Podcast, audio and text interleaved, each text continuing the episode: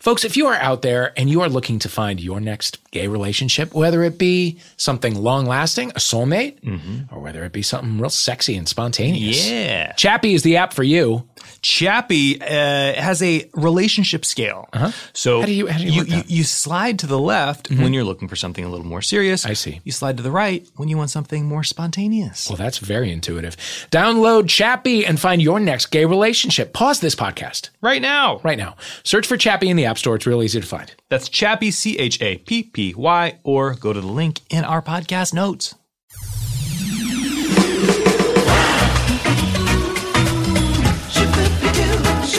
Hi,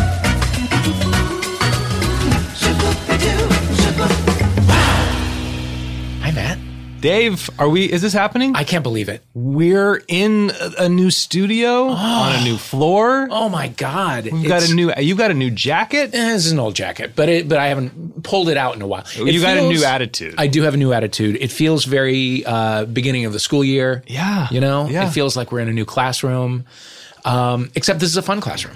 a fun classroom. I Yeah. feel bad that I'm We wearing my associate. literally my pajamas for this. I should have maybe dre- or at least showered for this, but It is morning. It's Morning yes. has broken. It is a uh, terrifying uh, morning in America. I'm not sure what you're referring to. Uh, it's pretty gross. I don't want to get into we it. don't have time for all We don't that. have time to get. And by the way, it. all it will be much more horrifying by Friday. Yeah, there's no sure. there's no doubt about that. Uh, however, we have an amazing guest. We're, we're going to go deep on music today. You think? I feel like. I think there's going to be uh, some pop culture, some some some pop music scholarship discussion that I'm going to just sit back. I'm no, gonna, uh, I want you to join in. I want you to take notes if you can. Um, well, you know what? This, I have a this lot episode, to learn today. This episode will come with a playlist for both Spotify and Apple. Yeah, because we're going to get really deep into it. So, I, here's a question I have for you, Matt. yeah. What is like? What is the first song that you remember? Like, really, just getting your body like excited. Excited, like not a- not in a sexual way just like just like the first i mean you have your favorite song when you're a kid Yeah. that, you know that you play over and over in the car but like i'm talking when you hit like 12 13 14 the first song that just made you go like excited about life and ready to like go and make your mark There are so many, Yeah. but everything from um, Paula Abdul's first album, Mm-hmm. um, everything from New Kids on the Blocks. I guess it would be their second album. so what age are we talking you know, about for you we're, here We're we're talking about like in the ten, age ten. Okay. like the the early 90s Uh-huh. what was it about paul abdul that like reached into your soul You know what? I'd like to answer that question with our guest after the break Okay. because I think he, he can articulate it better than I ever will be able to. Okay, What was that's it fair. for you? For me, and this is pretty basic, um, but it, it really it checked. I mean, I had favorite songs before this, but I must have been 13 when and and I saw it. I saw it and heard it for the first time at the same time because we had just gotten MTV. Um, but don't you forget about me from Simple Minds made my made me like stand up and take notice. Yeah. It was like it hit everything for me. It was a little new wavy. It was a band that I didn't know. Uh, the lead singer was in tweed. Um, you know, you get Molly Ringwald Yeah. in the video. You get a you get a you know Emilio Estevez in a in a hoodie. Everything you want. The, the lyrics don't make any sense. It was number one on my weekly top ten that I made in a notebook only for myself Yeah. uh, throughout my adolescence. It just absolutely made me want to like go and be a part of culture. You And know what I mean? feel that that song is still in you. Oh, no I question. it's that's never a, left it's me. a- yeah, it's like it's a cornerstone of the Yeah. the the tapestry of yeah, you. for sure. It and uh, everybody wants to rule the world Mm-hmm. are songs that like it's just never the wrong time to hear those songs. You know what I mean? Our guest can barely contain himself. I know, I know. Why are we not? Why are we I know, doing we should this? probably uh, bring him in. Let's do uh, it. quickly. We'll, we'll Yeah. take a quick break and we'll be right back Yeah. with uh, uh, pop music uh, scholar Yeah. aficionado. Yeah. Oh, but before you say his name, Oh, yeah. yeah, I just I just had this thought for the first time, and I want to put it out. I there. love, by the way, when there's so much build up for a guest name as if it's Yeah. not already. Um, everyone already knows who our guest you know what it's going to be. but continue with the build up. But listeners, tell us your song, like the song that just lit you up for the first time in your life. Yeah. Give it to us at homophilia.pod. Send us uh, some homophilia pod on Twitter. Yes. We'll yes. make a big old playlist. We'll share it together. What fun. Anyway, Without As further, actually, with a little bit further ado, we'll take a quick break and then we will be back with Mm-hmm. Let's not David. tell 'em Oh, that person that will you, you shall not be named until after the break. Bye.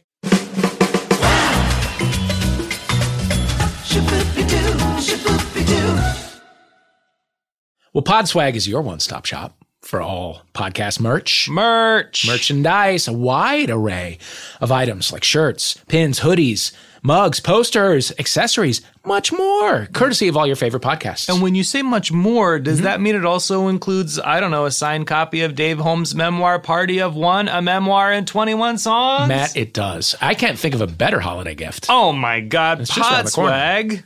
Go to podswag.com slash homo to check out the collection and get your copy of Party One today. Podswag.com slash homo.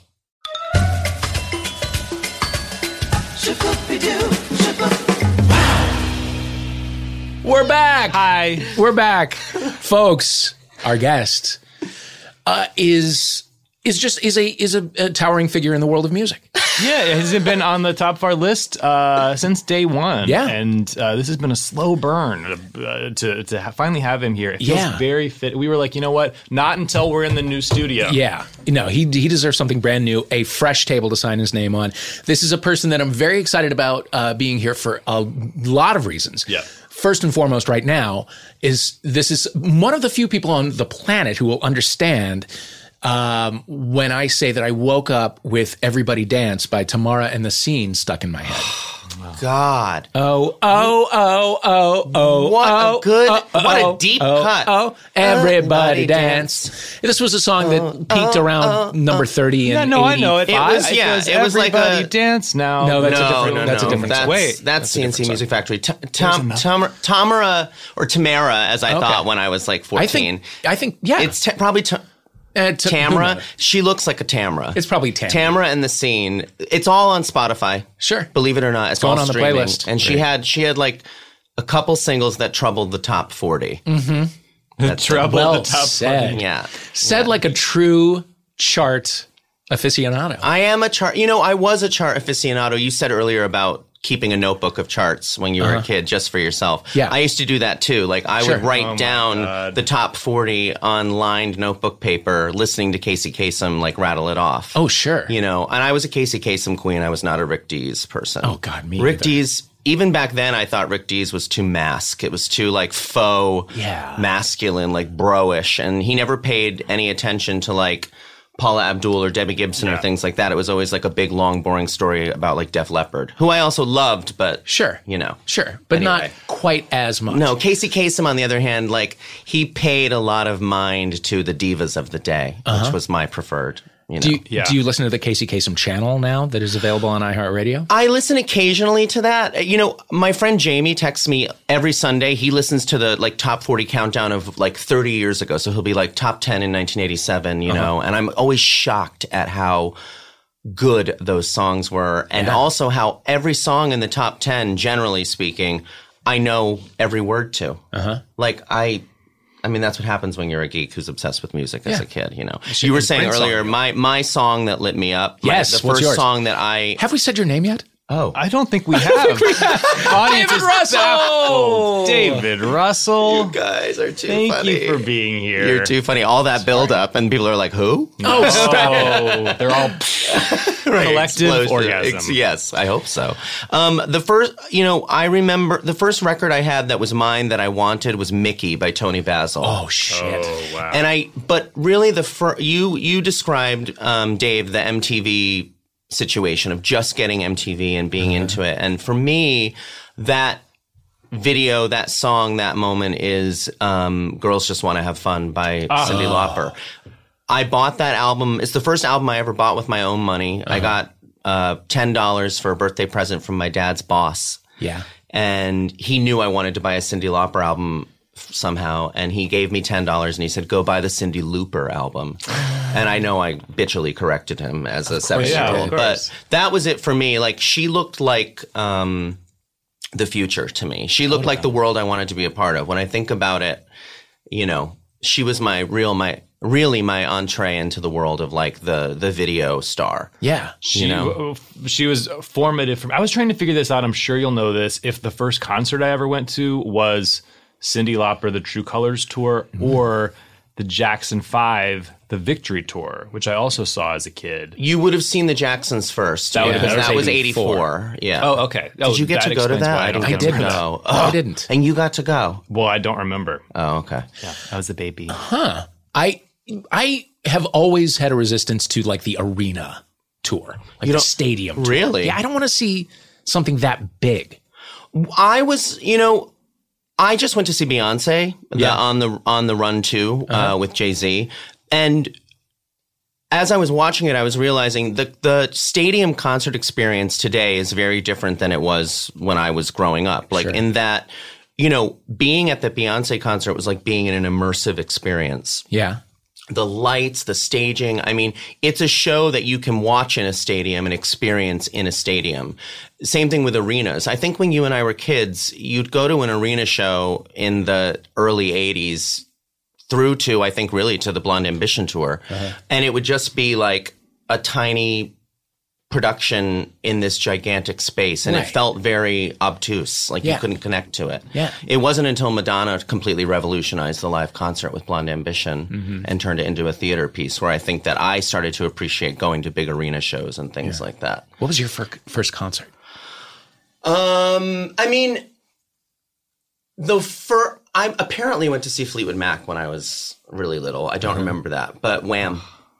Wow. God. I know. My dad and mom are awesome. I, I saw every concert I wanted to see when I was a kid. You know, I don't really remember the Wham show or anything like that, but when I was 12, 13 years old, Blonde Ambition, all that, there was an amusement park right like five miles from my house, and I ended up working there as a dancer during high school and all that. But previous to that, from like 11 to like 15, they would have concerts every summer and they'd be the artists that couldn't fill an arena at the time. So Taylor Dayne, Jody Watley, Expose, oh. Samantha fucking Fox twice I saw live. On. Like every Probably the Club MTV tour. I saw the Club MTV tour with Sure. the very first one with Paula Abdul uh-huh. and Milli Vanilli and Cathy Dennis, oh, 1990s number one Billboard chart artist. And I know that these are all artists you're still keeping tabs on. I'm not talking about Paul. I'm talking I am. the Foxes. The, Yeah, you I do eh, in a curiosity way, and and and tongue in cheek in a certain way. Like I, you know, I really do appreciate dance pop. I really do think that it's marginalized and people don't take it seriously, and they think of it only as fluff. And I was lucky enough to have Camille Paglia as a um, professor for all four years of college. Jesus. And my freshman year, she taught this class called Women in Sex Roles, and it was fascinating, incredible. You know, there were only like 25 people in the class. I was obsessed with her because she wrote this book, Sexual Persona, which was Yeah, uh, yeah. basically about Madonna. Um, and I was completely obsessed with it in high school, even though I didn't understand any of it. Anyway, she said that people make the mistake of thinking that dance music is only for dancing. She's like, but if you really listen to dance music, it takes you to a place that rock never could. And I just remember thinking, like, okay, I'm going to start listening to the music I like with, I guess, like a little more awareness. Yeah. And it changed the way that I look at those kinds of artists. Now, I'm not saying if you sit down and listen to every Samantha Fox record, you're going to be moved, you know. Uh-huh. But if you listen to I Want to Have Some Fun, I mean, in terms of production, that record, it's really the first house music single to really hit the charts in America to go top 10. And uh-huh. people don't lend those artists that kind of seriousness No because it, gravity, right. yeah. because they're like, oh, she was a page three girl and she can't sing and she this, that, and the other. Well, but and there's at, there is. I mean, and I- I'm very. I'm glad you're here now, especially because this is a a conversation that has come out of A Star Is Born. The implication that a white man with a guitar is that's really the only authentic music, and that anything other than that is fluff. Yeah, I mean, I could. There's there's lots to say about that. I think. First of all, I really liked A Star Is Born. I came away from that movie thinking, like, my God, is Lady Gaga incredible? Like, just really, and, and not that I was like, that's an Academy Award winning acting performance, or it was in general for me. It was like the the all of Lady Gaga's power. It was Yeah, like yeah. everything she does brilliantly. You know, she she did it all brilliantly in that film, but the narrative, that story that sort of suggests that like his music is like the real music and her dance music is sort of like fluff and crap. You know, that's sort of steeped in the disco sucks era, which is also steeped in homophobia and racism. And that's going really deep. And I don't, I mean, I don't think at all for a second that Bradley Cooper or obviously Lady Gaga believe those things. Yeah.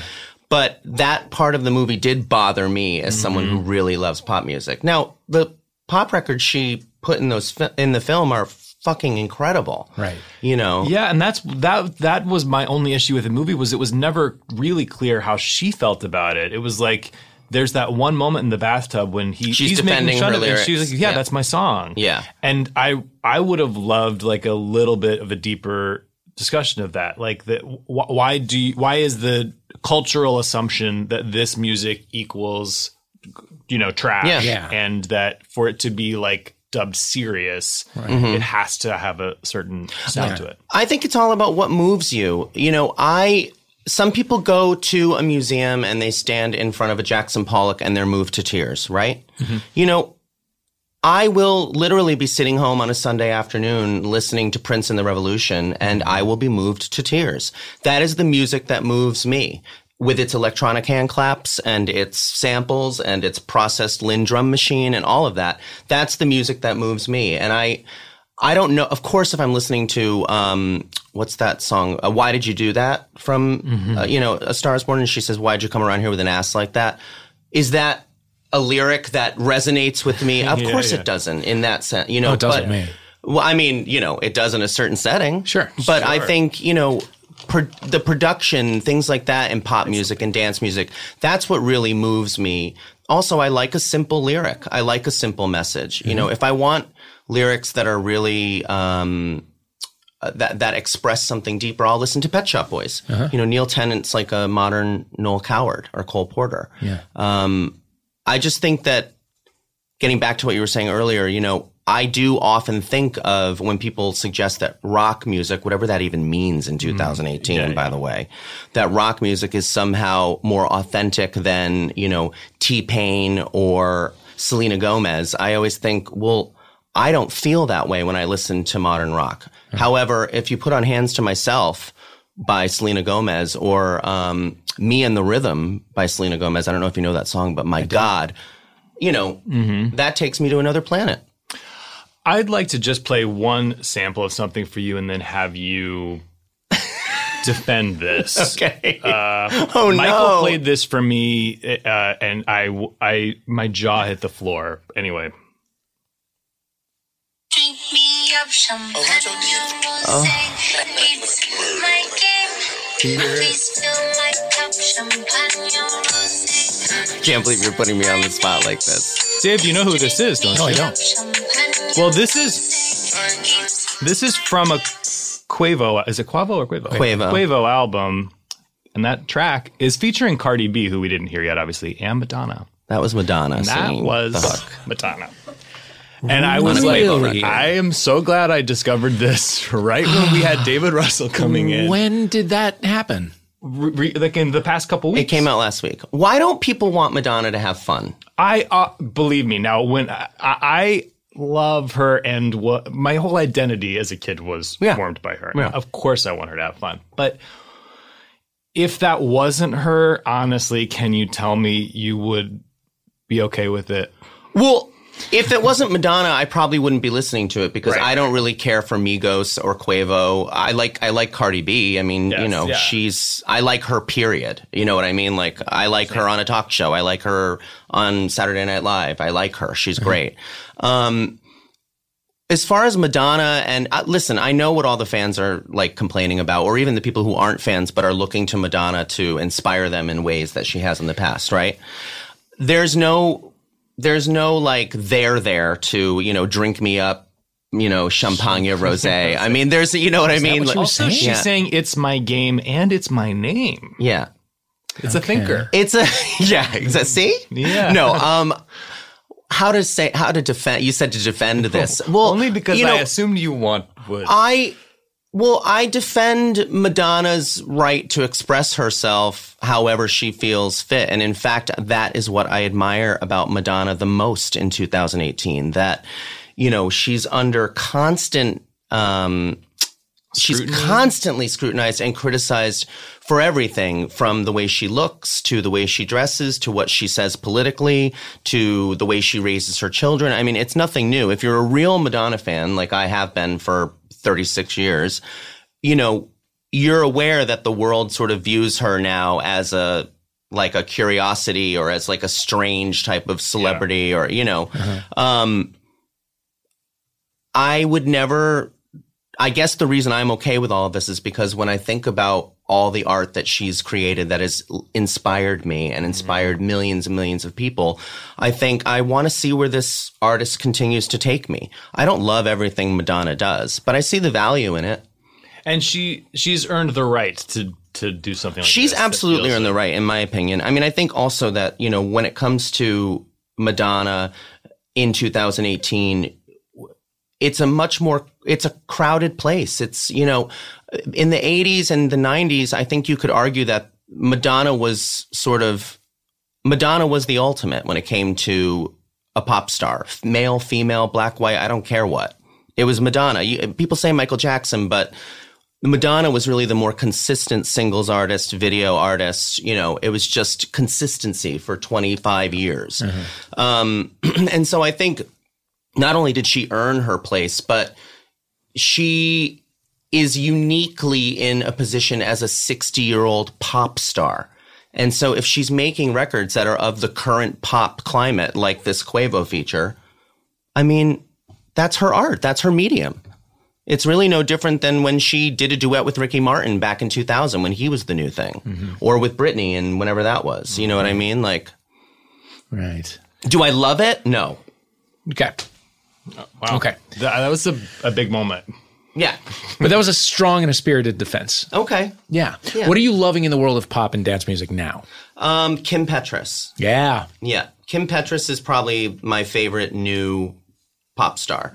Um, I think everything she releases is like an A plus. I love every single she's made. I love that EP, which I thought was really um, smart and cool, and it didn't feel calculated. It feels like that whole spooky Halloween vibe is very much who she is and what she likes. And you know the quality of the records is the thing that blows me away. I mean heart to break is like the second i heard it i, I couldn't believe you know that's like classic madonna for me. Um, so i like kim petras. I love charli xcx i think she's incredible. I love the troye sivan album.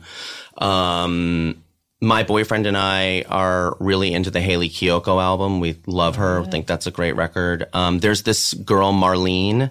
Um, she had a single last year, which was my favorite single, called "Next to Me." It was my favorite single of last year. And then this year, she put out another one called "Ear Candy," which is probably my most played record this year. And then I'm always hesitant to say things that involve Sia because I I work with her, but really my favorite thing I've heard this year is the LSD album, and that's coming out at probably the end of November. And I mean, it's insane. It really is. Di- Diplo and Labrinth are both geniuses, and then you throw in the genius of Sia, and it's you know And LSD is the name of the like super of the group project. those yeah, three. hmm Labrinth, Sia, and Diplo. Oh my god. Yeah, it's really really good. Hey, Okay. where the fuck is Robyn? By the way, It's, It's coming. It's coming coming Friday. next Friday. It- Oh, it it is it and this. Mm-hmm. I would imagine the people are taking a break from listening Oh, to today's it the to listen to this. Today, yeah. Thank you. Friday is the day. yeah. yeah. God. I I think cannot I'm very goddamn excited for that. wait. Well, okay, so full disclosure, I've heard the album because I got like a, a copy protected stream and, it'll be out. Oh, good. This is kind of, okay, Yeah. it's incredible. Yeah. It's not like anything she's put out before in that I feel there's like a warmth to it and a, and a, you know, all of the Robyn records in the past have really been incredible. Everything from that, from her very first album, I loved, you know? Sure. Um, but something that was always missing for me was bass in her music, like a sort of like bottom end to it. And what I love about this new album is there seems to be that. It feels more, uh, for lack of a better word, it feels like a more adult album. Great. And it feels like an album. It's really tight. It's Yeah. it's not like 21 songs. It's Great. yeah. Oh my God, I'm so we excited. need it. Yeah. so- and I mean, how good is Honey? That song is like great. incredible, Yeah. you know? So I, I'm loving that.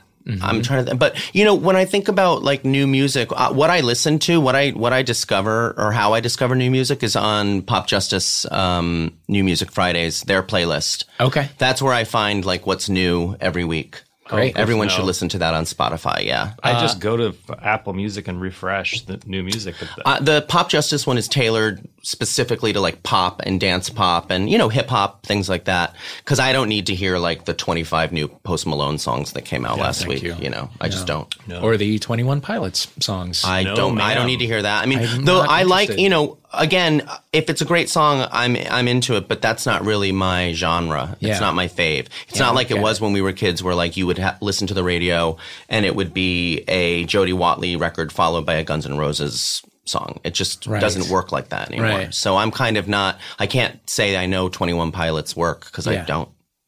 I, I've been reading the Robert Christgau uh, customer guides or consumer Yeah, guides. love those. There's an online uh, archive of them. Which was created like what and like photo like like it looks that website looks like Yeah. it was made in 1992. It was the third website that was Yeah, ever made. exactly. And uh, and and I, he said something. I don't remember the artist that he was referencing, but um, he talked about a song that he didn't like. But then, and, and this was this is probably 83, 84. Mm-hmm. Um, he said radio did its job of pushing a song beyond the point of diminishing returns and into something new and transcendent. So, like top 40 radio in the 80s and 90s Mm-hmm. would like, you would just hear a song over and over. And even if you didn't like it, it was just, it became a part of you no matter what. Yeah. You know, like there are things that I didn't like in the 80s that I love now because they're just, in my blood now. I think that, I think that's also time and age too, though. I, you know, my relationship to music changes over time. I mean, when I was growing up, I didn't. When I was a kid, I didn't like the Pet Shop Boys. I, you know, I I liked West End Girls, I guess, but I wasn't into them. I didn't. I, you know, it wasn't a glamorous woman in a dress and with hand claps. So I wasn't ready to like pay attention to lyrics and things like that until I was in college. The same goes for like, um, you know, there's that Beck album that came out right when I moved to LA, Sea Change. Yeah. And I bought it. And I, you know, I played it once and, you know, I bought it at the Tower Records. That's not there anymore because I mm-hmm. used to go on Tuesdays when, uh, on New Music Tuesday and, mm-hmm. you know, put myself in debt uh, charging everything, and I would buy everything new because I that's the only way you could hear it. Anyway, I didn't care about that record when I bought it. A couple years ago, I read some piece about it, put it on again, and honestly, it's one of my most played albums. It's so beautiful. I think the relationship changes as you get older. Definitely. You know, Yeah. Because like I liked Shattered Dreams by Johnny Hates Jazz when I was a mm-hmm. kid, but. Mm-hmm. Now, if it comes on, I mean, I can't turn it off fast enough. That's Yeah. really the truth. I bought that single in London when I was 16. I had gone to London with my family and I was I just bought everything that was on the charts. So I came back with like Curiosity Killed the Cat, which Yes, holds up. loved. Curiosity Killed the Cat is good. so good. Um, and and uh, Shattered Dreams, and this was like maybe six months before it came out in the states. So then it started getting played, and I was like to all my friends, I was like, I've owned this for You're like six months. carpenter. Yeah, absolutely. And they were all like, "Congratulations, it's a terrible song." And it's like it kind of My is. dad really liked. I remember my dad liked Shattered Dreams. My dad also liked. um Fuck, uh, Boy Meets Girl, um, Oh, Waiting Girl? for a Star to Fall, Waiting for a Star to Fall, Oh. which many years later, I ended up working with the Go-Go's and becoming really good friends with Belinda Carlisle. And, you know, I was never pretending to Belinda that I wasn't completely obsessed with her career. Uh-huh. The day I met her, I was like, Yeah. look, I love the Go-Go's, but Runaway Horses. Sure. And she was like, let's be friends. but, but no, Nice. but, um, Yeah. but anyway, I found out years and years later that Belinda actually cut Waiting for a Star to Fall for the Heaven on Earth album, she told Get. me. And she only cut it once and it ended up not making the record. And then someone leaked it on YouTube. It's Oh, so on it's out there now. It's out there now. Belinda Carlisle's demo of Waiting for a Star to Fall by Oh, Boy Meets Girl. I know. boy. Right? Yeah. Blow your mind, right? The story Super about Boy. Meets Girl is that no one would cut that song. and so they put it out themselves. And it became a huge smash. Yeah, it was like their only. I mean, they had Huge. "Oh Girl." They had Oh Girl. which troubled the top forty. Yeah, and I think there was a dance remix of Oh Girl that might have been like a top 15 dance hit, you know, something like that. but getting into Waiting for a Star to Fall was like yeah. the- the- a moment. My dad liked that. Those songs. My dad liked like um the Finer Things by Steve Winwood. like, you know, yeah, great song. But those were when I was 12, it was like, well, my dad likes those. Sure. I- you know what I mean? Sure. Yeah, you can't. You can't Yeah, fully. commit. exactly. I was like, no, I'm I'm deep in Martika. Yeah. Oh, Martika. Yeah. Oh, Martika, Michael come back, J. Martika. Michael Jay. I just want to put that name out there for the people that are listening. Google Michael Jay. Why? Michael Jay produced Martika's debut album and and co-wrote almost all of it. Uh-huh. And that record for me is the only album released in the 80s that comes close to Madonna's True Blue for being like that kind of like the epitome of 80s dance pop. It's a perfect dance pop album. It's called it, Martika's debut album. It's just called Martika. Martika. Where's she now? Touring. Yeah. After like 20 years of like inactivity. Didn't she marry Nikki? Who did notice me? She did. Yeah. Yeah, she did. You know, uh, Martika. Like three of our listeners I are riveted, and everyone That's else. why I'm laughing. No, That's why I'm not laughing. I'm like- worried if I know Martika. I'm like, this Yeah, is the part where people are like, how long are they going to spend on Martika? No, Martika a couple years ago put out a, a new single called Flow with the Go. okay, It's on iTunes. Well- you know, I have some notes already. yeah, exactly. And you know, that's it was painful to watch that happen. So I'm glad to know now that she's actually touring the world playing her Yeah. hits great. in the style of and you know, I'd see it. Yeah. I'd see Yeah, I it. would too. I'd go in a heartbeat. so we should take a break, and then when we do, we're going to come back and we're going to ask you uh, 30 minutes of questions about Yeah. your friendship with uh, Belinda Carlisle. Okay.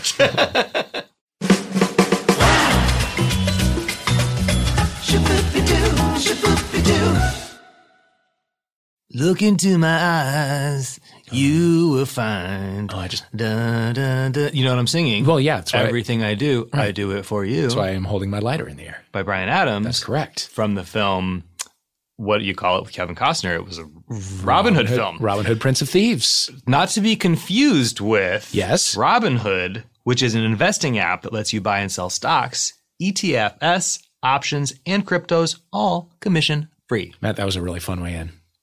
Right? I enjoyed it. I really did. It, gra- it grabbed me from the very beginning. I hope the people at Robinhood consider making that their theme song. Just I think they should. pitch. I think they should. Even if you're a stock market newcomer, which I certainly am, you can invest for the first time with true confidence. Yeah, because while other brokerages charge up to $10 for every trade, Robinhood doesn't charge commission fees, which means you can trade stocks and keep all of your profits. Also, they got a clear design, easy to understand charts and market data. Robinhood lets you place a trade on your smartphone in just four taps. That's so few taps. That's right. Robinhood is giving listeners a free stock like Apple or Ford or Sprint to help you build your portfolio. You can sign up at homophilia.robinhood.com. That is homophilia.robinhood.com. Well, folks, um, I we got some pretty litter Yes, we did. from Pretty Litter. I do not have a cat myself, Yet. but my friend Irene has too. Oh, So I gave her my Pretty Litter. Guess what? She got a subscription right away. She loves it. meow. She absolutely loves Pretty Litter. Let me tell you about it. It's Cat Litter 2.0.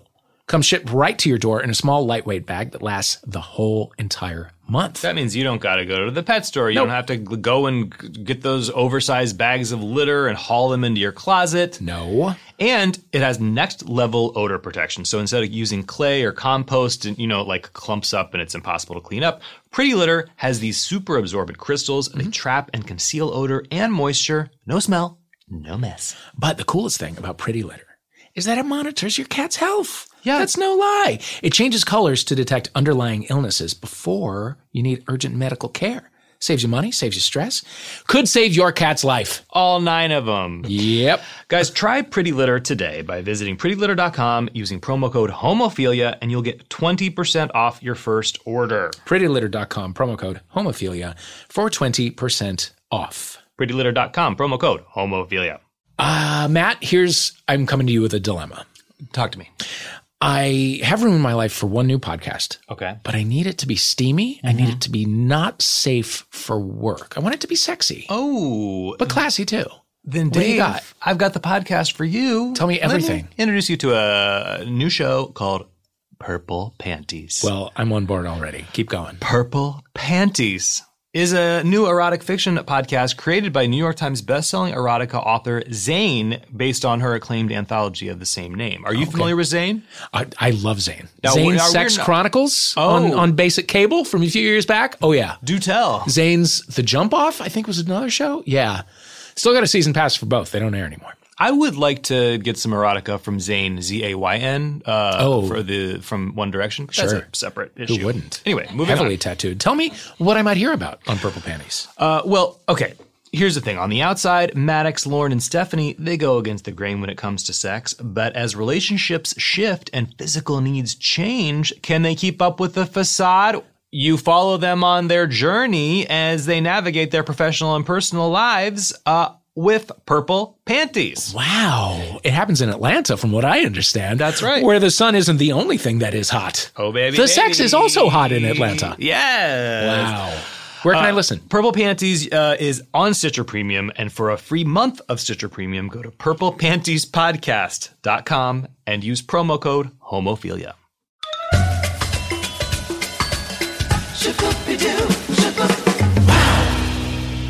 We are back. David Russell is here.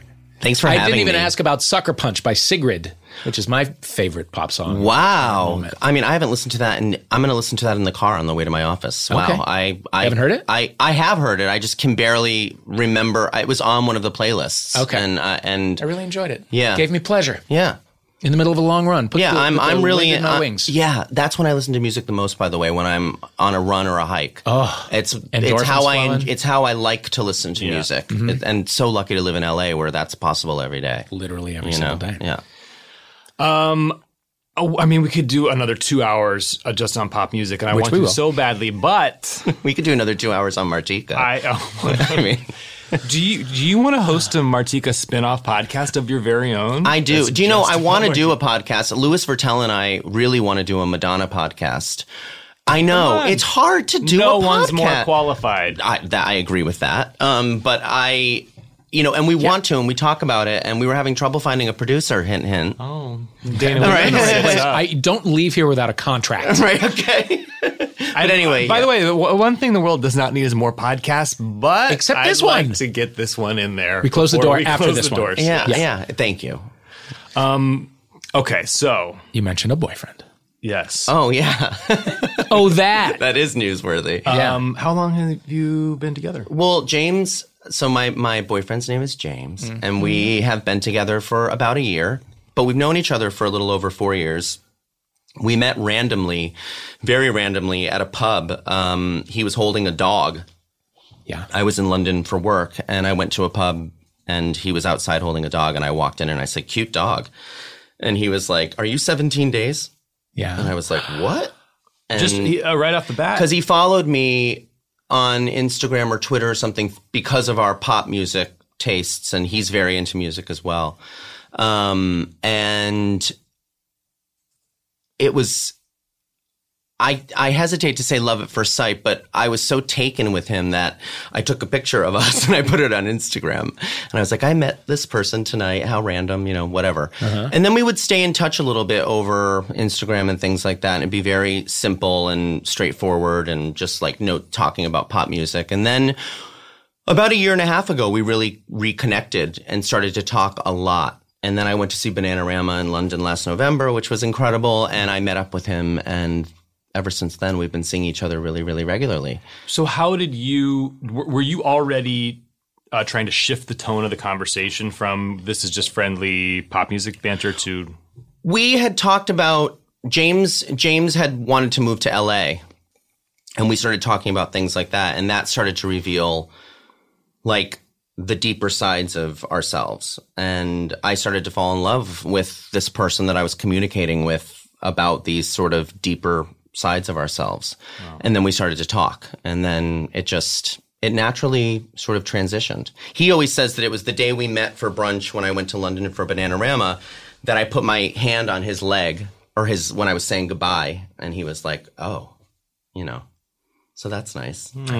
But you know, it's, it's hard. He lives in Scotland, um, and I never anticipated having a long distance relationship. I I never really wanted to, um, but the unique situation was that he was able to travel here quite a bit at the beginning of this year.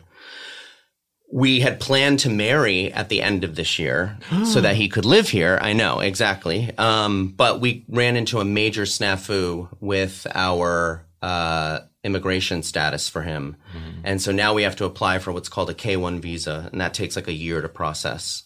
Yeah. I know. And so for, in, for the next year, you will only be. I'm the only one who can travel. Yeah, I have to fly to Scotland for the next year. So he can't come here at all. He can't. Not while we're processing this visa. Jeez. So you can fly other. I mean, he can meet you in other places Mm-hmm. in Europe and stuff. He just can't come here. Yeah. So it makes it hard, but Yes. how many times are we going to be seeing him in the next year? Well, I'm going to see him as much as I possibly can. Hopefully, two times before the end of this year. Definitely for Christmas. Hopefully, again before that. Mm-hmm. But, you know, the other thing too is that I, I'm 42. I've been in a lot of relationships. I've been in love before for sure. And I feel like I'm in a place in my life, particularly now with everything that's going on in the world. It's impossible not to be affected by those things where the point is to find the person that you feel a partnership with, I think anyway, and that you feel like, you know, I can build a future with this person. I want to build a life with this person. And James is the person for me, and he happens to live in Scotland. Mm-hmm. So I don't know. It feels easier than I guess it might have 10 years ago when I was, you know, 32. And, you know, I don't know. It's hard. And telling people the immigration stuff, they're always like, oh, God, that's a major bummer. But James and I both are kind of like, well, we'll make it work. Right. Yeah, and a, a year, you know, is nothing. Yeah, the immigration policies that have put into play, been put into place under our current administration have made it more difficult. That's just Yeah. a fact. But you know, we are also, I mean, compared to the other to other people that are trying to immigrate to this country, we are so lucky. Right. So we're focusing on that because you know, So how do you communicate? uh, FaceTime. FaceTime. FaceTime. Yeah. Do you do like FaceTime helpful. dates? We don't. Well, we talk every morning over FaceTime. So it's it's every morning on my way to work, and then usually at least once when I'm at my office.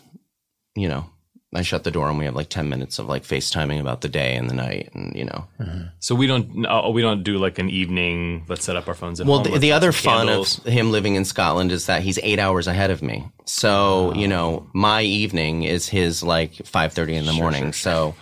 You know, I don't know about you, but five thirty complicates in the morning, I'm not feeling particularly candlelight. Mm, you know what I mean? Like, Yeah. Yeah. So, but it's it hasn't been, you know, we haven't lived in the same country for the year we've been together, and it's been great. It's been okay. You know, we we struggle during the times we're apart, just like anyone would. Um, but like I said, I I don't think I've I don't think I know I've never felt before that I've I have someone in my life that feels worth like committing to in this way, riding this wave. Um, and I know James feels the same way. He better, goddamn it! No, I'm kidding. it's clear. Are- so is there going to be a full wedding? Are you? Gonna Well, no, we were going to do City Hall was our plan. We, you know, we were planning on going down, to, or not City Hall, but uh, Beverly Hills Courthouse. We were going to do it there, and Very glamorous. Yeah, very glamorous. You know, I mean, Zsa Zsa Gabor got married there. You know, if it's good enough for Zsa Zsa. Yeah. Um, but I, uh, we'll probably do the same thing once we figure out the visa bullshit, which can take ten months to a year. You know, it's it's bureaucracy, and there are bigger problems in the world than me and James figuring out our visa situation. I, I'm confident we'll get there. You know, And you you would have wanted to do this eventually, uh, Absolutely. aside from the the visa stuff. absolutely, yeah, definitely. Which is also new because as much as I, you know, have been marching since I was 16 years old for marriage equality and you know all of that, um, I never really thought of it as my own thing. And I don't know if you know, Dave, you feel similarly, like you know, or you. I mean, you're younger than me, not that much younger, Not but that much younger. you know, like if you feel like gay marriage was ever really for you, gay marriage, I hate that word. marriage yeah. equality, I mean. Yeah. Um, you know, I just never thought it was for me. And I and I still don't think heteronormative marriage is for me or for James or for us.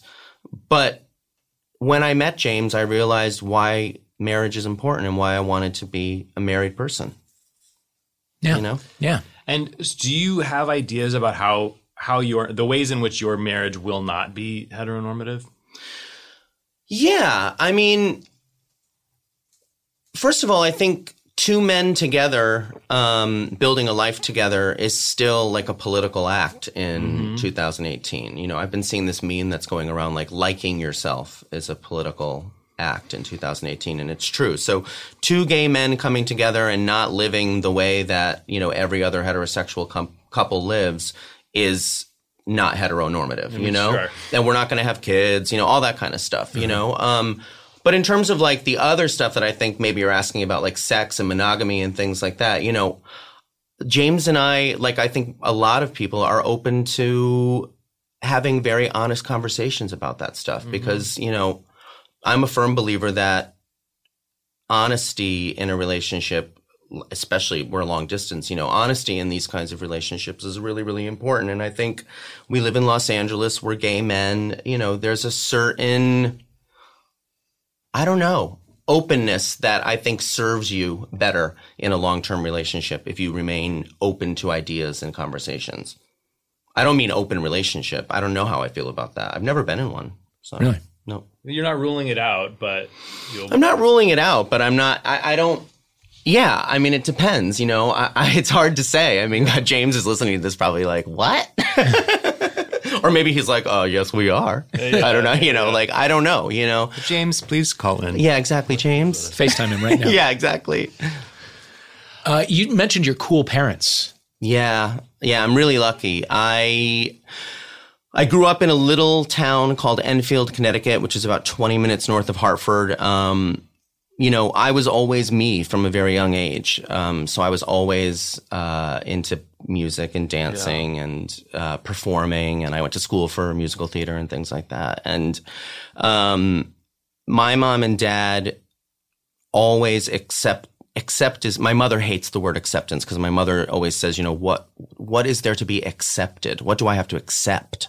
You know uh-huh. but the they never questioned my truth about myself whether it was loving madonna and mtv and dance classes when i was 10 years old or when i came out when i was 15 or any of that stuff. You know they've they've been infinitely supportive. And then and then in other ways too you know i think growing up in the 80s, you know, I said this earlier, I, I, can't remember if the mics were on, but you know, the real, the, the main image of gay men I had as a child was of the men on Donahue who were dying of AIDS. Yeah. Because I was a big, like, TV watcher as a kid too, like Oprah, Donahue, Sally Jessy. I mean, Sure. I never, you know, and, um, and when you talked about gay men in the 80s, you, you were talking about them dying of AIDS. And so I grew up very fearful of it. My parents grew up fearful of it. I think everyone grew up fearful of that uh, in my age group. And then I contracted HIV in 2002 when I was 26. And it was only a few years after my best friend growing up had died of AIDS. And it was a really, you know, it felt like the walls were closing in on me for sure at that age. And my parents were incredible. I mean, I get kind of choked up thinking about it just because it was a very dark, sad time in my life, and my parents never, never um, let me get lost in that darkness. So I'm really thankful. I'm really lucky for them. Wow. Yeah, How? I'd like to have them on as well. yes. they're Yeah. lovely. They're Yeah. lovely. You know, for your return engagement. they're lovely. need You, know, I wanted with a you. boy toy T-shirt when I was nine years old, and my dad got me one. Wow. You know, probably did not know what boy toy meant, but there you go. But didn't care. You know. And can you just paint a picture of them because I, I know these are these Yeah. are not these are not too these are not like two like whoa, No, uh, no, my, weirdo my new mom and dad, yeah, no. First of all, Enfield, Connecticut is not like, you know, Right. Greenwich. Right. Okay. So let's get that out of the way. Like, I, I grew up in a lower middle class, you know, 80s suburb. I have two younger brothers who I also love and am close to. Um, and my mom and dad got married when they were 19 and 20 years old. They had no, no college education at that point. Um, no money, nothing. And, you know, my life and my situation in the world that I was born into were not set up to accept someone like me so willingly and openly. And I should say also that it wasn't just my parents. I also am very close to an aunt of mine named Elaine and a lot of my girl cousins when I was younger, and they were all they they were all and they have always been incredibly supportive and loving and kind. And um, you know, I'm just really lucky that my parents have been married for 45 years, which is insane. Yeah. And without them, I don't think I would I would have been able to do to to do anything that I'm doing with my life. I mean, when I told them in 2000, in 1998 that I was going to quit this uh, West Side Story production I was doing, and I was never going to perform in musical theater again. Only like five months after doing, you know, a degree in musical theater, and I said I'm going to move to New York and I'm going to try and get a job in the music industry. You know, my parents were like, "Go for it." Wow. They were never like, you know, no, you're not. We just paid for your college, which well, they didn't pay for all of it. Sorry, mom and dad. um, but you know, it's like they they were they were always really really really supportive of me. What did coming out at 15 look like for you? Were you out to peers or just a family? or- Um, it, it started with family. My mother was driving me home from ballet. I mean, what else really needed to be mm-hmm. said? But my mom was driving me home from ballet. I'd gotten into an argument with this boy that I was in dance classes with and that I truly had fallen in love with. I mean, he was the reason I came out of the closet was because of these feelings I developed for this guy. And I had told him, I had sort of like let him know that I was confused about my feelings for him and he completely shut down and like wasn't talking to me. And, you know, I was 15 in it, my world, I was, it was just, it had destroyed me. And my mother asked me, like, what's wrong? You seem really upset. And, you know, I had said I'd gotten in a fight with him. And my mom said, well, it seems like you're fighting like a boyfriend and a girlfriend fight, not like, you know, two friends fight. And I was like, Mom. And she was like, David. And she pulled over into the firehouse parking lot, like on the way home from the dance studio. And I remember it was raining and she put the brakes on and she turned the light on and she looked right at me in my face and she was like, Daddy and I love you, David. We, if you're gay or if you're having feelings for Derek, that's totally okay. And so I just broke down and I was like, I'm bisexual. Uh-huh. and then like two minutes later, I was like, okay, I'm not bi. I'm gay. Yeah. And that was it. And we went home that right from then, told my father. Uh-huh. You know, my father did say a funny thing that night. You know, there's always been so much humor in my family. And when I was going to bed that night, my dad was like, hey, you know, this is back when I thought I was going to be like a musical theater Broadway, you know, superstar, 15 years old. I was like, I'm going to win a Tony. Um, my dad was like, you know, if you're ever going to an award show or something, keep your options open. You might want to bring a lady down the red carpet with you. but I mean, you He's know, his eye on on the exactly the on the long term on the Yeah, plan yeah. but yeah that was that was started with family that way and then um in school i had always been the fag i just don't remember a time when i wasn't either called a girl in kindergarten or a fag or whatever and so it had always been that and then it made it easy and hard to actually come out and confirm it but when I did, um, when I was 16, it got worse for me. I got really negative attention at high school and I ended up graduating early because I had gotten threatened. My life had been threatened. And rather than deal with the student who was threatening me, my school called my parents in and they were like, it was Enrico Fermi High School in Enfield, Connecticut, by the way. It's not there anymore, thank God. Um, but they called my parents in and they were like, you know, David seems to be bringing this on himself by the way he talks and, you know, dresses. So we're just going to average up his grades and send him on his way. When you were 16? No, when I was 17 at that point. So you still I missed my whole senior year of high school, basically. Yeah. Yeah. God damn. Yeah. that is recent. Yeah. Yeah. That wasn't a long time ago. That was 1993. Oh my 25 years God. ago. The notion that you are somehow responsible for it. My dad slammed his hands on the table and he was so mad. I mean, like, you know, they went crazy that my father said they were going to sue them. And that's when they were like, well, rather than that, you know, what if, Da- what if we, you know, give David the opportunity to just leave? And of course, I was 17. My parents told me this and I was like, get me out of here. Like, Sure, of course. I don't have to go anymore. Yeah. I'm done. Yeah, yeah. yeah. And that was it. And I did musicals and worked at my dad's gas station, pumping gas. Wow. Holy cow. Yeah. That is I am enraged I know. No, it's by the idea that it's not their job to keep you safe. Yep. That is fucked. I was in a gay youth group at that point. I was doing this uh, speaking engagements at various high schools through Connecticut through this group called the Stonewall Speakers Association. And Enfield was one of like eight towns in all of Connecticut that wouldn't allow us to come and speak in the high schools. There were two high schools, Enfield and Fermi.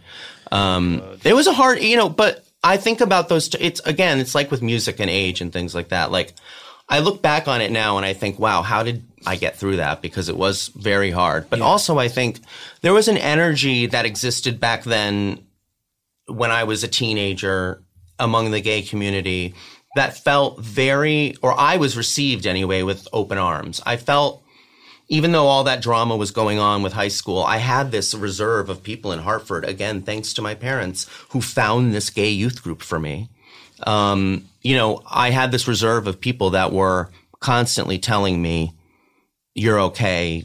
It, you're, you know, you're going to be okay," and shining a light on me because I'm sure, like a lot of gay kids, you both probably experienced this as well.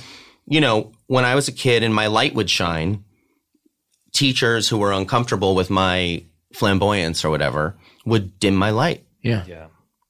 You know, Yeah, I, I had a I had a a very clearly closeted music teacher who hated me because he could he could see it in me and he was like this needs to be tamped down the way that I was tamped down and I went back to um I visited the school when I like went to pick my nephew up from school a few years ago and uh, ran into him in the hallway and I said I was like Mr. Jones how are you and he goes still here or like j- just that that sort of nakedly bitter about it. It just kind of like heard all about you getting to fu- fucking run off to LA. I had and- closeted teachers too that you know definitely were like, you know, doing Yeah. that thing where they saw me, recognized me, and shunned me. Yeah, And it's it's insane to me. how- how- Like I'm sure that's still going on. Definitely. But I think that there are people our age who grew up with that and just internalized the message.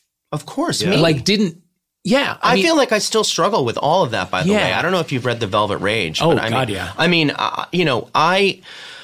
I feel well adjusted and I feel good about myself at 42 and I like myself in a radical way and all of that stuff. I do. But I mean, of course, I will carry that with me for the rest of my life. And I believe that the idea that you can escape it is a lie. Yeah, I think no, that agree. it's ingrained into us. You know, Yeah.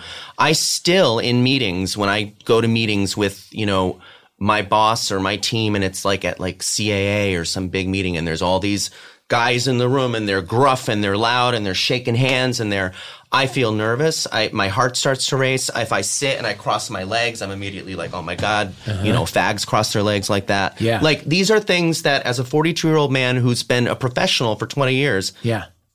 I still struggle with that. But but I and I I absolutely do too. But you recognize it, and you recognize. Mm-hmm. Oh, it, yeah. and I recognize Yeah. it, and I'm and the idea that there are millions of people who Yeah. Don't, Yeah. who just have internalized that message, and it's just like and are still 100 percent angry at themselves, and it w- won't even occur to them ever in their lives. no, I know. that they don't need to be. I think that's why. I mean, I really do. the The Velvet Rage was a big, big moment for me reading that book. Yeah. I had never, i had never been able to verbalize why I was so angry all the time. Mm-hmm. Yeah. because because you do walk around with a certain rage when you are someone who is a target. Like I, I, I could never pass.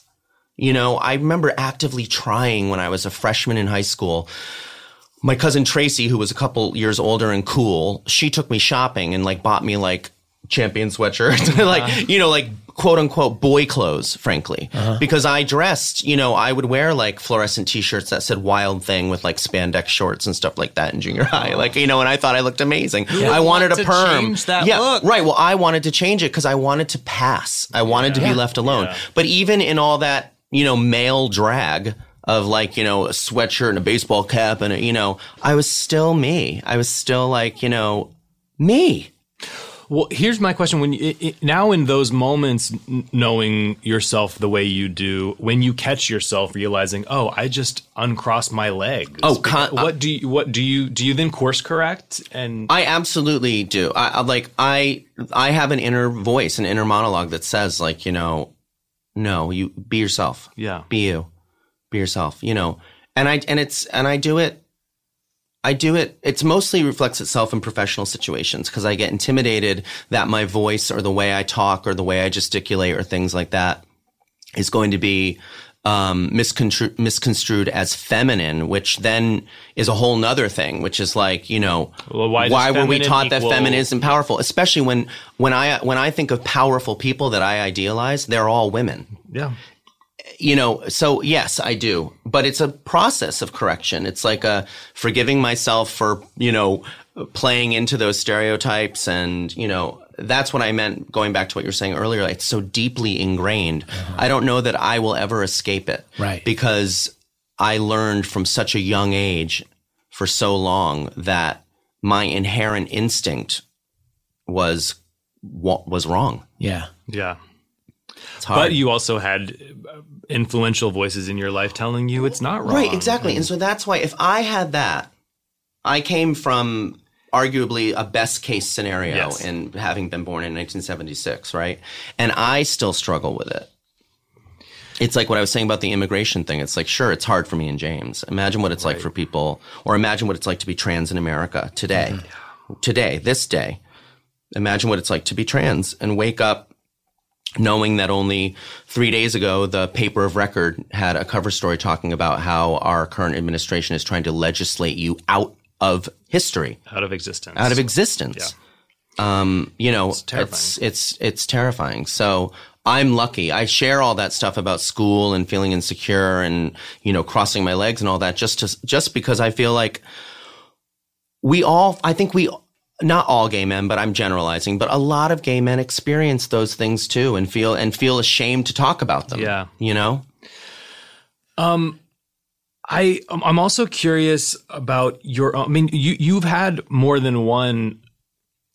It seems like dark night of the soul Mm-hmm. in your life and in your experience as a queer person. Yeah. and I consider you now to be such a, a pillar of strength and and and and a, and a role model in so many ways. And so I'm curious how you, you know, you mentioned this dark year of your life, like when you were 26, Yeah. you got your diagnosis, and uh, what, how, how did you turn, how did you come back into the light? Um. Well, it started with forgiving myself for contracting HIV, um, because I really believed that it was something to be ashamed of. Right. My my homophobia around HIV and AIDS was really severe, um, coupled with a lot of anger around it too. Because in 1997, this guy Matt Marlowe that I had met when I was 15, really the first boy I'd met who was like us, liked music, liked pop culture, you know, liked Madonna. Um, he quickly became my best friend. He died in 1997 of, of AIDS. Um, the official diagnosis was walking pneumonia, but it was, you know, AIDS related. And I knew I found out I was HIV positive the day before Thanksgiving 2002. I was sitting at the Jamba Juice that was on Santa Monica Boulevard um, across from the 24 Hour Fitness. Oh they God. called me and told me on the phone because it was the day before a holiday weekend. Um, and they had to, by law, tell me, and I and they wouldn't have time to get me in there in person. And because there was going to be four days of a holiday, and they knew I was HIV positive, they had to tell me. His name's Dr. Farzam this guy. He was like the attending student doctor. When I had gone, I had gone to Cedars a few weeks before that because I'd gotten really, really sick, and they'd done a, a rapid HIV test that came back negative. But they did this thing called a viral load test, which was very, kind of new at the time. And they told me that they would get in touch with me if there was anything to worry about, but not to be concerned. Well, anyway, the day before Thanksgiving, my phone rang. I picked it up. He was like, This is Dr. Farzam are you somewhere where I can talk to you for a minute? And I said, are you about to tell me I'm HIV positive? And he was like, I am. So I immediately knew, I promise you, I got in the car with my friend Jamie because I was with him and he drove me home. And I said to him, I'm like, I've got to find a way to be okay with this. Yeah. And I knew that the battle was going to be about forgiving myself. And so I started, and it took a really long time. And was that through therapy? I had a therapist. I, I, I had ended up in a relationship with somebody in the beginning. It felt like it was a great thing for me because, um, you know, after I found out I was positive, I thought I would never date again, you know, all that kind of stuff. And it turned out that this guy, as wonderful as he was in many ways, he had a meth problem and I was completely drug naive, knew nothing about meth at all. Um, and I stuck by him when it came out that he was you know, when he told me that he had a problem with meth, I went to Al Anon meetings and the Al Anon meetings are the thing that turned the corner for me on HIV because Wow. the Al Anon meetings taught me that my ex's meth problem had nothing to do with me and that it was him. And I was able to apply that to my HIV status and the fear and loathing I felt around my HIV and that I was sticking with this person because I felt so worthless. I was hanging on to him.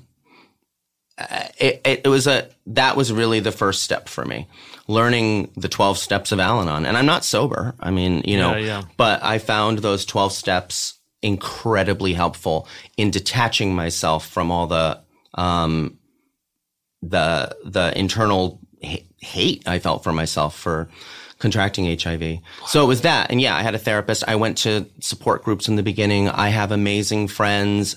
I met other HIV positive men. I, you know, all that kind of stuff. And, and by the way, you know, I do have to say that from 2002 to 2011, 2012, being HIV positive and single in LA was really, really fucking hard because no one knew what undetectable meant. There was no prep, you know, no one understood it. And it was always like a battle. And it, it was awful for me. It really was so awful. The minute prep was introduced into the modern gay lexicon and what undetectable meant, it stopped being an issue. Yeah. I promise you that. So anyone who's listening who's recently diagnosed or has been diagnosed is positive for 20 years or you know whatever it is, just know that the gay community is quick to respond to science and truth in general, of course, I'm talking generally. And the fear that you might have once had around dating and making yourself available intimately and things like that, it's dissipate. It should dissipate because it's a completely different world out there now. Particularly now that people understand that undetectable means untransmittable. If you're confused about that, you should check out the Terrence Higgins Trust, uh, which is through the UK, ironically, and did an incredible job of getting that message out there, which is 100% supported by science. And the uh, the FDA. no, Is it the FDA here? What's the thing that that um, approves like- CDC? CDC. Thank you. CDC also recognizes that if you have sex with an undetectable HIV positive person, there's no chance of you contracting HIV from them, condom or not, Yeah. prep or not. Okay. You know, so I, re- I remember meeting you probably only maybe it was only a couple years after Mm-hmm. you were diagnosed and and meeting you through friends and I just remember the conversation around it and everyone who knew you I, I think I learned what undetectable was just by knowing you you met me. you met me within the first year of my of my diagnosis Yeah, because yeah. I met Mike, our mutual friend, that year, and like, uh, yeah, that was. I was aware at that time too that everyone. Because by the way, I found out I was HIV positive like a month after moving to LA from New York, and I knew one person that lived here. Wow. So I was making all these new friends as a 26, 27 year old gay guy. And I was having to tell them, or I felt like I had to share with them all this new information that had like debilitated my world. Right. It was like I didn't know how to tell people. So I often would just tell them right away. You know, and I was aware that people were learning about HIV from me, through me, and it scared me. It made me feel uncomfortable. You know? It, it, yeah, I can't imagine how scary it was. I mean, it it it it was and very enlightening, and that you became. I think just by like your just by existing and by being a, a, a cool you know high functioning person in the world, you were erasing stigma. In I really the minds of appreciate people who well, know. who I knew you. really appreciate you saying that because I think that also lends itself to a bigger, um, it's something even more important. If there's people listening out that you know, it really pays to be out Yeah. about any and everything. You know, there's a lot of talk this year about mental awareness, mental health. Um, obviously, the Me Too movement. You know, people talking about these things that plague us, that we struggle with. You know, I was cognizant from my time of coming out when I was 15 and and and I knew how important it was when I went to speak at those high schools to other gay students to see a 16 year old boy up there being like, well, I'm gay. And I, you know, like I knew it meant something. So I knew that being out about my status in a certain way would not only help me but help other people too. And you know, later down the line, I did like pieces in in um, Esquire and POZ POZ magazine and things like that because I really believe that being out in in large numbers creates a sense of community and the understanding that a you're not alone and b it's for other people to see that you're not alone. Yeah. it's important. And i realize it's not safe for everybody to do that and there's loads of reasons that people don't want to reveal things about like hiv status and i completely respect that. But if I'm you can, you make but it if you can those who can't. exactly. And and i'm telling you also i've never felt a weight lifted like when i did that article with esquire i did this thing in esquire and and it came out and and sia who has been the most incredibly loving and supportive person in my life as relates to my hiv status she shared it you know, among her millions of followers. And the response was overwhelmingly positive. Hmm. You know, it was really, really wonderful. So being, being out, sharing that, I'm proud of that. Thank you for telling, thank you for saying that to me. Oh, thank you for every all that you are. You're very, thank you. God, this is, I think, my favorite episode. That we've Oh my ever God, done. stop. I'm not That's so kidding. nice. Truly, I, we've turned over a new page, new Yeah. studio, New studio. new new level of conversation. Yeah. thanks to this guest. I mean, we can go, we can go back to being very deep and serious about Paula Abdul records, by Absolutely, the way. I as mean, I like, think we should. you know, Uh, what are your thoughts on Crazy Cool? Crazy Cool is in the set list for the tour she's on right now. Stop Can your you mouth. believe it? Really? Yes. I the- don't even know Crazy Cool. This is a Crazy It was from Head Over Heels? Crazy, Crazy Cool was the second seal, se- second single from Head Over Heels, Uh-huh. which is Paula's last studio album. It came out 23 years ago. Oh my god! Came out the same day as Post by Bjork. I bought them both. Wow. Yeah. Still kind of like I don't know which one's better. I, You know. But anyway, um, the first single was this song called "My Love Is for Real." They shot uh, like a 1.5 million dollar video in Morocco. It was amazing. The first time I heard it, it premiered on the radio in Philadelphia. It kind of reminded me of "Confide in Me" by Kylie Minogue, which no one really knew back then. And I was like, "That's it. Paula's back." It peaked at 28. It was a flop. That's some real trouble. So then Virgin shot this incredible video with Matthew Rolston for Crazy Cool, and they did a single mix for it. The cover art, she had like short hair and a gray bodysuit on, and I mean, it was like, boom, it's going to happen again. Flopped even harder. Didn't even chart. Nope. I felt I really felt for her in the the Whitney documentary. Yeah, That that moment that yeah, where where Whitney shades Paula, and by the way, shaded Janet too. she did. In that in the movie, if you watch the actual movie, the conversation is more about Janet Jackson. Right. But she does say Paula Abdul sang flat on the record. Yeah, That's what Whitney She says. gets this one sound bite. Yeah. yeah. Well, look, Paula Abdul is not a singer. And I think if she were sitting right here, she would say that as well. Paula Abdul is a five star entertainer and a five star choreographer. Paula Abdul invented video dance. So did Barry Lather. But Paula Abdul, being the star, invented video dance. There is no Janet Jackson in the way we know Janet without Paula Abdul. Mm-hmm. And Paula Abdul had six number one singles. Six. So anyone who tries to front on Paula, I'm like, you guys. Yeah. So she Take couldn't sing. Who gives a shit? Yeah, clearly. Yeah. We're not bothered. listen to the promise of a new day. It's like a new order Oh, record. Why do I feel love this Amazing. way? I I think mean- that was his first CD I ever bought. Spellbound. I believe. So. Oh uh, God, I love. I shoplifted that CD. I'm sorry, Paula. I paid for it ten times since. Keep but- going, keep going. Yeah, I'm just I going to mean- say we have to vacate the studio now, so we're going to do a little outro. Thank you to everyone at Earwolf. Follow us on at Homophilia Pod on Twitter. Keep going. I'm not Okay, kidding. all We right. love I'm you. just Thank saying. you thank you, thank you, you guys. Listen to "Blowing Kisses in the Wind" too. Okay. La la la la la. Oh.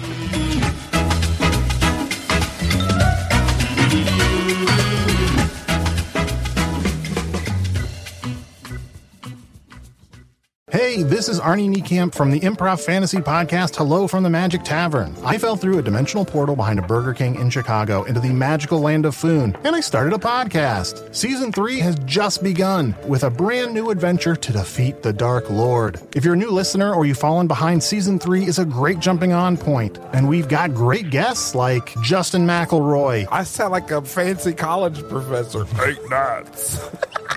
Rachel Bloom, You all see my collection of men corpses and one woman? Felicia Day and Colton Dunn, You've seen me have intercourse with a variety of species. It's a bummer. Andy Daly, You have the members of Genesis listed, but Phil Collins is crossed out and then circled and crossed out again. Uh, yes, I have killed Phil Collins twice. Thomas Middleditch, Jesus! I mean, Jazos, ruler of the eighth circle. and that's just the beginning. Season three of Hello from the Magic Tavern is out now. Listen in Stitcher, Apple Podcasts, or wherever you get your podcasts.